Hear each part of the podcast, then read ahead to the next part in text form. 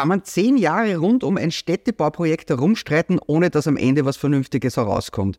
Ja, es geht. Das Projekt am Wiener Heumarkt zeigt uns das und da gibt es jetzt eine neue Entscheidung des Europäischen Gerichtshofs vom 25.05.2023.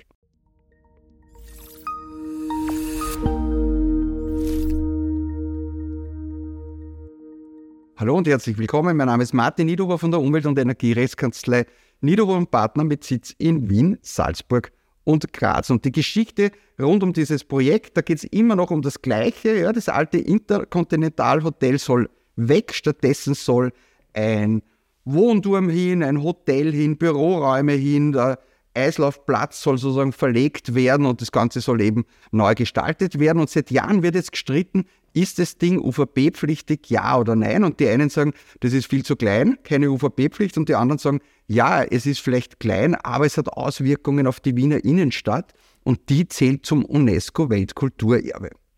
Und die Story schaut so aus, 2012 hat man da schon mit den Planungen begonnen und dann war das hinreichend konkretisiert, dann hat man mal einen UVP-Feststellungsantrag gestellt. Wiener Landesregierung sagt, das ist unter den UVP-Mengenschwellen, ist nicht UVP-pflichtig. Das Bundesverwaltungsgerichtshof hat gesagt, ich sehe das anders. Das hat eben Auswirkungen auf das UNESCO-Weltkulturerbe. Und der Verwaltungsgerichtshof hat das Ganze wieder aufgehoben, weil dem BVWG hier ein Formalfehler unterlaufen ist. Soweit, so gut. Parallel zu dem Ganzen ist schon der Bauantrag, also der baurechtliche Genehmigungsantrag gestellt worden, 2018. Die Baubehörde hat einmal drei Jahre nicht entschieden. Dann hat der Projektwerber gesagt, dann bringe ich eine Säumnisbeschwerde ein und damit ist das Ganze zum Verwaltungsgericht Wien jetzt gewandert. Und welche Überraschung, das Verwaltungsgericht Wien hat gesagt, jetzt ist immer noch nicht entschieden, ob das Ding UVP-pflichtig ist oder nicht. Ich lege diese Frage dem EuGH vor. So, und jetzt haben wir die EuGH-Entscheidung und was sagt er?